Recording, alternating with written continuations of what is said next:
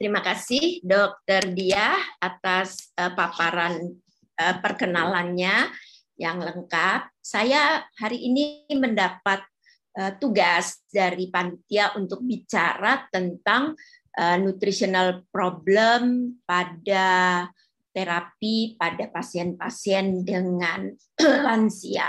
Uh, kita kalau kita bicara tentang elderly atau lansia, saya kira kita tahu bahwa uh, saat ini usia harapan hidup itu uh, sudah bergeser dari usia-usia sekitar 50-an menjadi usia-usia yang lebih tinggi.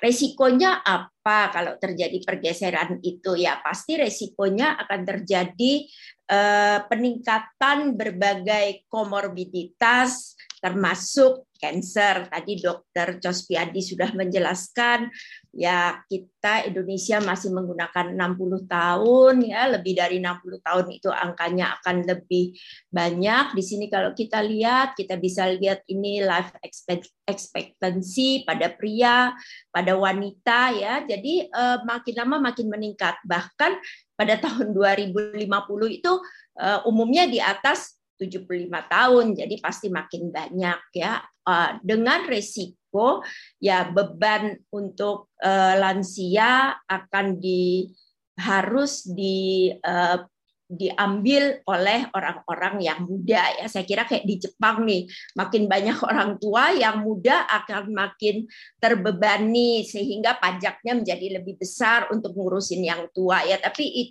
ini adalah suatu life cycle yang harus kita uh, jalani.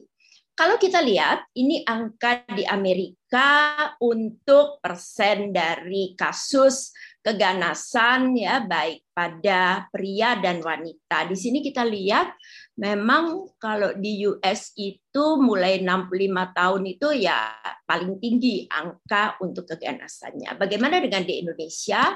Ini adalah prevalensi kanker yang Eh, berdasarkan riskesdas. Kalau kita lihat umur di sini juga ternyata di Indonesia itu yang tertinggi ya di sini ada 60 tahun ya. Jadi memang paling tinggi 60 tahun eh, dibandingkan usia muda walaupun tidak tertutup kemungkinan sekarang itu penderita kanker usia muda juga sangat banyak. Saya beberapa kali di uh, konsul oleh dokter Chos pasien-pasien muda ya dok ya. Bahkan ada yang double primer itu uh, banyak yang usia muda. Walaupun yang kalau kita lihat angka statistik ya usia tua yang masih mem, me, apa ya masih relatif lebih banyak dibandingkan usia muda. Maaf Nah, ini kalau kita lihat kanker itu dekat sekali hubungannya dengan malnutrisi dan kaheksia. Eh, pada saat pertama kali didiagnosis malnutrisinya juga sudah cukup banyak. Kalau kita bisa lihat, ini adalah berbagai uh, angka malnutrisi pada berbagai kanker dan juga kaheksia. Uh, agak sedikit berbeda antara malnutrisi dan kaheksia. Nanti kita bahas bedanya apa. Kemudian, mengapa pada pasien kanker usia tua kita harus memperha lebih memperhatikan karena banyaknya faktor-faktor yang lain? Antara lain tadi terjadinya uh, cancer kaheksia, terjadinya frailty, malnutrition, kemudian meningkatnya komorbiditas ya, kemudian juga kalau kita lihat orang tua itu makannya lebih sedikit ya, uh, taste budnya sudah terganggu sehingga makanan yang dulu waktu muda dia bisa makan banyak sekarang hanya bisa sedikit. Uh, makanan itu selalu kurang rasa ya itu adalah fisiologi yang terjadi pada orang tua pada lansia yang mana hal ini tentu kalau pasien tersebut eh, menderita kanker akan memperburuk kondisinya. Banyak sekali yang akan memperburuk kondisi seorang Eh, lansia yang menderita cancer. Kalau kita lihat pasti pada pasien uh, elderly itu umumnya malnutrisinya lebih tinggi ya. Nah, padahal kita tahu malnutrisi itu akan mempengaruhi berbagai outcome, survival, quality of life, kemudian compliance terapi, respon terapi ya. Ditambah lagi pada pasien tua ini resiko terjadinya sarkopeni, sarkopeni yang uh, pada obesitas karena orang Indonesia umumnya banyak yang obes. Jadi walaupun katakan IMT-nya masih menunjukkan obes, tapi sebetulnya sudah terjadi sarkopeni. Nah, ini juga akan terjadi berbagai uh, faktor risiko. Di sini kita bisa lihat uh, apa namanya perubahan-perubahan fisiologis yang berhubungan dengan penuaan, dengan cancer, dan dengan uh, treatment yang diberikan pada pasien kanker, mulai dari impair dari sensorinya, gangguan GI tract-nya, kemudian dental problem, mungkin giginya sudah uh, banyak yang lepas sehingga mengunyahnya susah, dipasang gigi palsu juga ternyata bermasalah karena rahangnya berubah sehingga agak sulit, kemudian orang tua karena umumnya takut jatuh, physical activity-nya juga berkurang sehingga ototnya makin berkurang. Ini akan merupakan sebuah lingkaran yang akan menyebabkan seseorang tua itu jatuh ke dalam malnutrisi atau sarkopeni penyebab dari malnutrisinya bisa pertama tadi nggak doyan makan karena taste budnya sudah menurun sehingga makanan apa pun tidak ada rasanya kemudian intake imper intake-nya ya mungkin tadi Eh, kemampuan untuk mengunyah, kemudian ketersediaan bahan makanan, mendapatkan berbagai obat yang menyebabkan rasa makanan itu menjadi kurang pas buat orang-orang tua. Kemudian eh, digesti dan absorpsinya terganggu, kemudian eh, nutrien loss-nya juga makin banyak ya. Sehingga dan terjadinya penyakit penyakit malnutrisi akibat penyakit dan uh, mungkin kalau dilakukan surgery akan menjadi lebih besar. Ini adalah gambaran bahwa malnutrisi yang terjadi pada pasien-pasien kanker yang tua itu menyebabkan terjadinya uh, depresi pada pasien itu, tambah depresi, tambah frailty ya dan ternyata angkanya eh, jauh lebih besar dibandingkan pasien-pasien yang muda. Kalau ini satu systematical review yang mendapatkan bahwa uh, uh, satu meta analisis yang mendapatkan bahwa orang-orang dengan malnutrisi itu angka mortalitinya lebih tinggi, angka prognostik nutritional index-nya juga lebih uh, besar ya. Jadi malnutrisi tidak bisa dianggap sesuatu yang biasa, terutama pada pasien-pasien tua.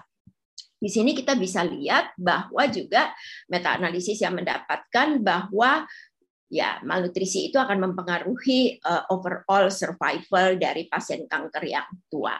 Kita sekarang bicara tentang malnutrisi. Ini saya hanya mengambil satu kriteria karena pada webinar yang lalu saya sudah menampilkan ada beberapa kriteria mulai dari WHO, ESPEN, ASPEN, dan GLIM. Ini GLIM yang terbaru. Jadi sebetulnya GLIM itu sangat simpel untuk kita bisa terapkan. Hanya ada satu fenotipik kriteria dan satu etiologi kriteria di sini kita bisa lihat fenotipik itu apa, penurunan berat badan yang tidak diinginkan, kemudian body mass index yang rendah atau penurunan dari muscle mass. Kalau etiologi kriteria itu asupannya berkurang, kemudian adanya eh, kondisi inflamasi. Ini pun satu dari masing-masing eh, fenotipik dan etiologi ini kita sudah bisa menegakkan diagnosis malnutrisi. Di sini kita juga bisa lihat severity dari malnutrisi ya mana yang masuk moderate mana yang masuk severe. Hal ini saya kira juga berhubungan dengan uh, apa namanya laporan kita kepada BPJS ya. Jadi diagnosis malnutrisi itu bisa kita tegakkan dengan beberapa kriteria. Ini yang terbaru secara internasional. Memang kalau kita lihat sorry PNPK kita kita masih menggunakan yang ASPEN. Karena waktu kita buat aspen kriteria eh, kita buat PNPK berdasarkan aspen kriteria glimnya memang belum keluar jadi sekarang mungkin ini jauh lebih mudah ya mungkin teman-teman juga bisa melihat ini bisa lebih mudah tetapi masing-masing rumah sakit tentu mempunyai PPK yang berbeda. Kebetulan kalau di RSCM kita menggunakan PPK yang mirip dengan PNPK yang sudah dikeluarkan oleh Kementerian Kesehatan. Sebetulnya kondisi sarkopeni sendiri itu bisa primary pada orang tua, itu bisa terjadi sarkopeni. Ditambah lagi ada penyakit-penyakit komorbiditi seperti cancer, jadi bisa juga secondary. Jadi untuk orang tua yang menderita cancer, risiko sarkopeninya akan lebih tinggi, ya karena bisa dua-duanya sebagai orang tua ototnya akan menurun, terjadi sarkopeni, kemudian fungsinya akan menurun. Kalau dua-duanya ada kita sebut severe sarkopeni, ditambah lagi komorbiditasnya.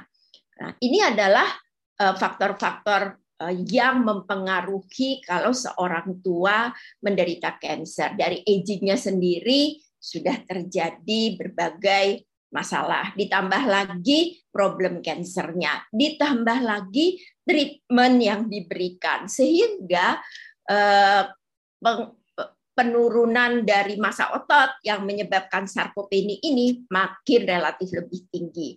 Ini adalah satu ini sorry ini adalah satu uh, penelitian yang menunjukkan ini uh, menggambarkan ini adalah uh, appendicular lean mass dari seseorang uh, pada saat dia sebelum didiagnosis kanker, pada saat didiagnosis kanker dan kira-kira 4 sampai 8 tahun setelahnya. Yang biru adalah yang kontrol, yang hitam ini sebelum, yang kuning ini setelah. Jadi kalau kita lihat di sini penurunan dari appendicular lean mass-nya itu ini pada yang uh, beberapa jenis kanker, di sini pada yang sudah metastasis ya. Jadi kalau kita lihat memang kondisi-kondisi cancer dan cancer metastasis itu pasti efeknya terhadap uh, masa otot Eh, atau lean body mass itu akan pengaruhnya besar sekali sehingga risiko sarkopeninya akan tinggi.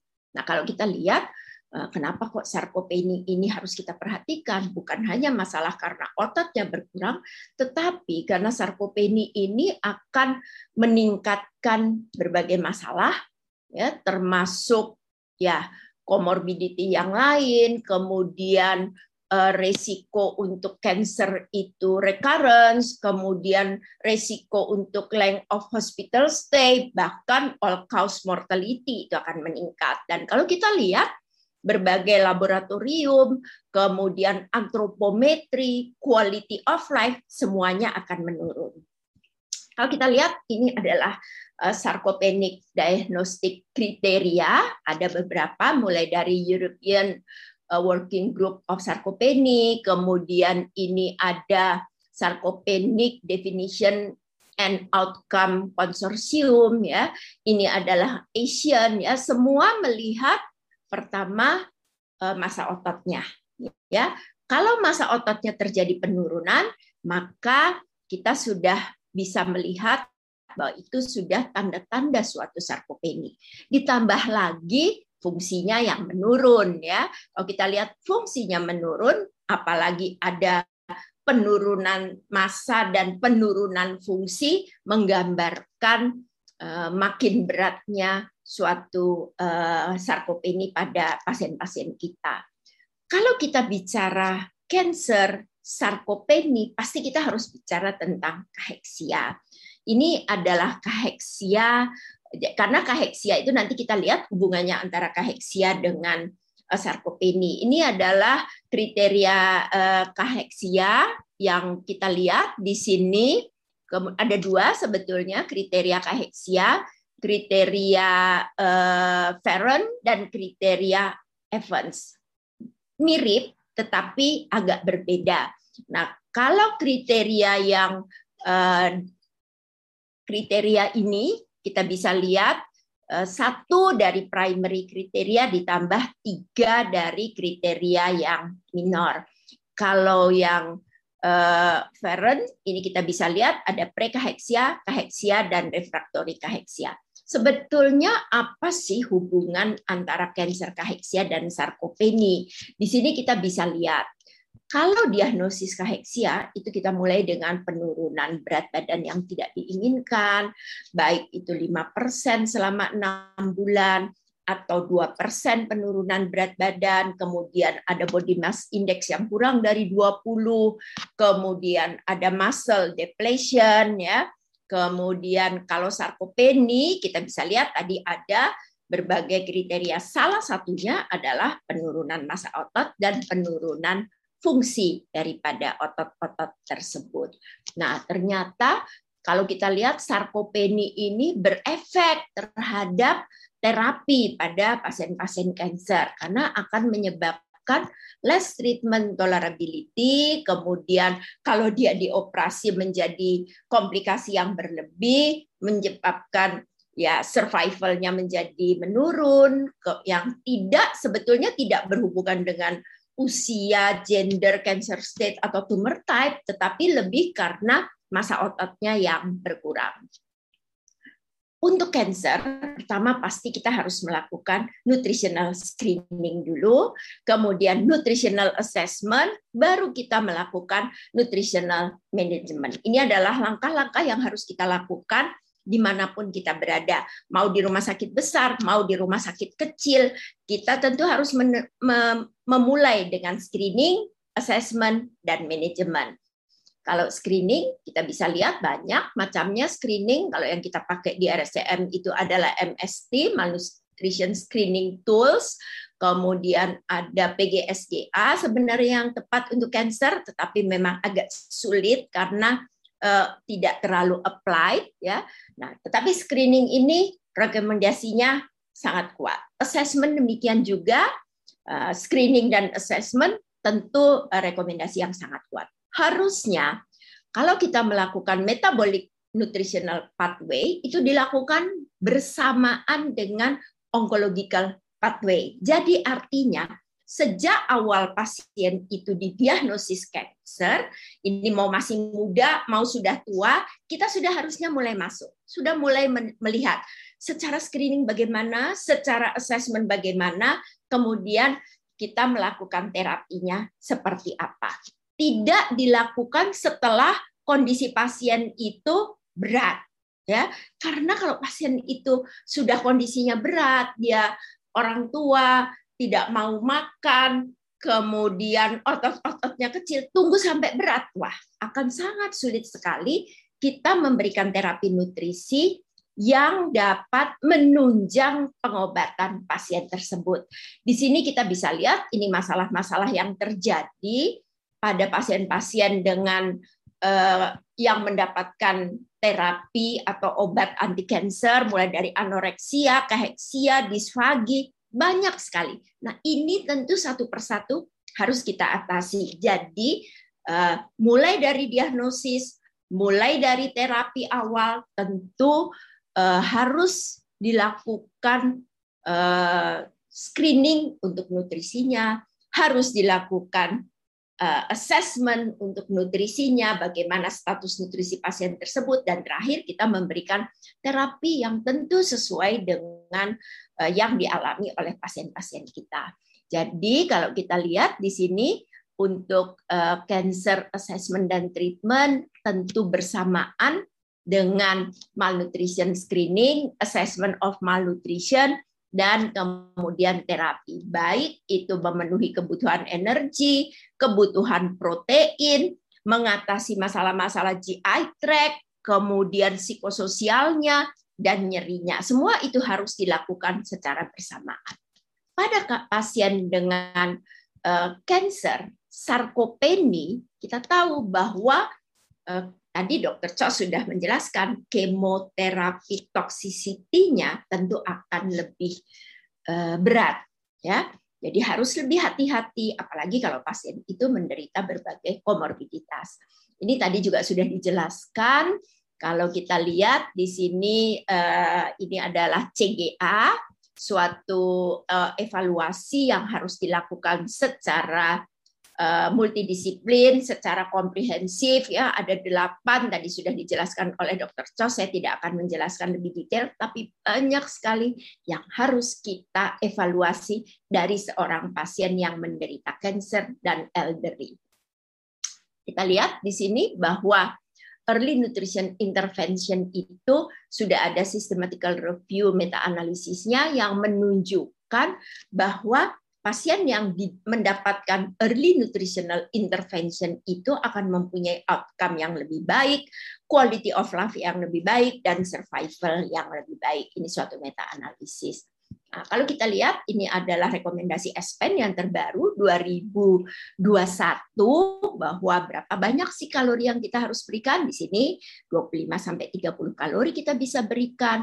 Protein jangan lupa kalau orang normal makan protein 1 0,8 sampai 1 gram sudah cukup.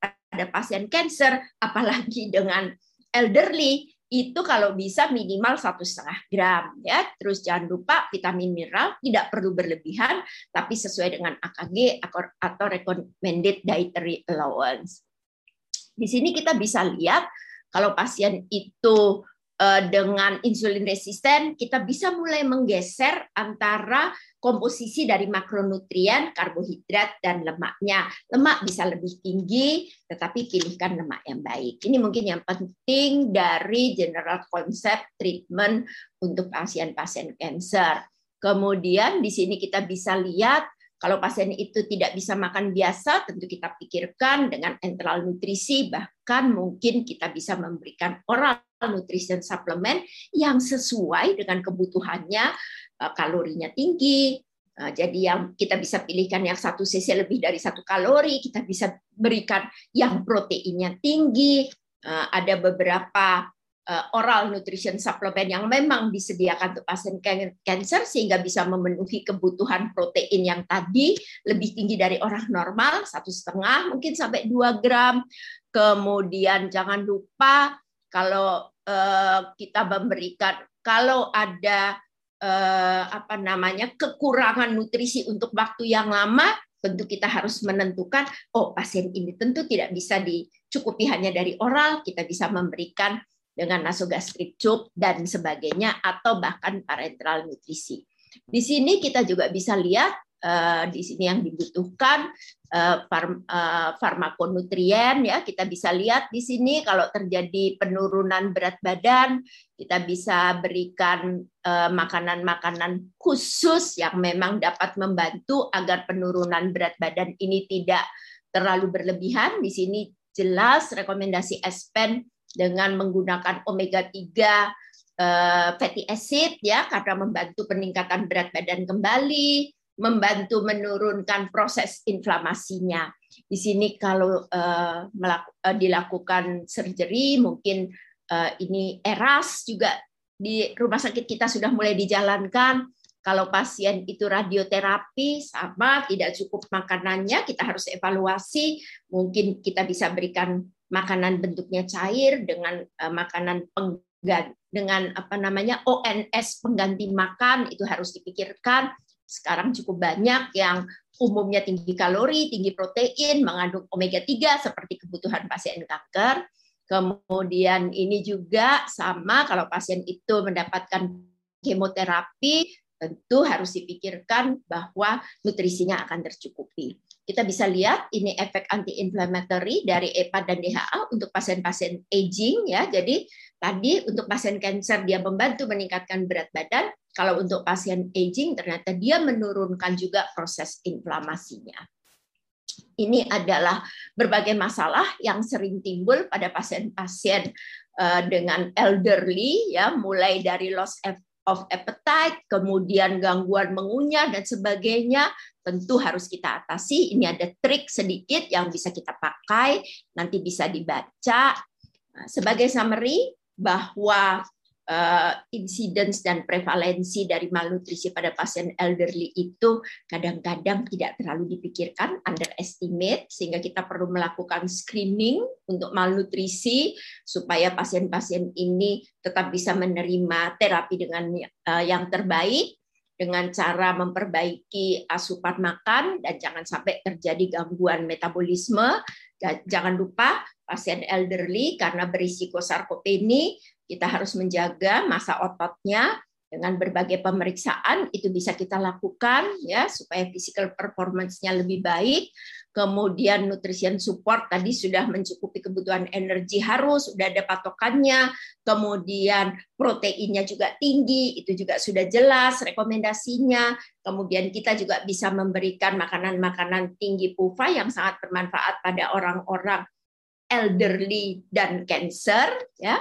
Kemudian kalau bisa kita kurangi resikonya sehingga pasien ini bisa menjalani terapi dengan optimal. Saya kira ini yang bisa saya sampaikan. Terima kasih atas perhatiannya eh, pada semua teman sejawat. Assalamualaikum warahmatullahi wabarakatuh.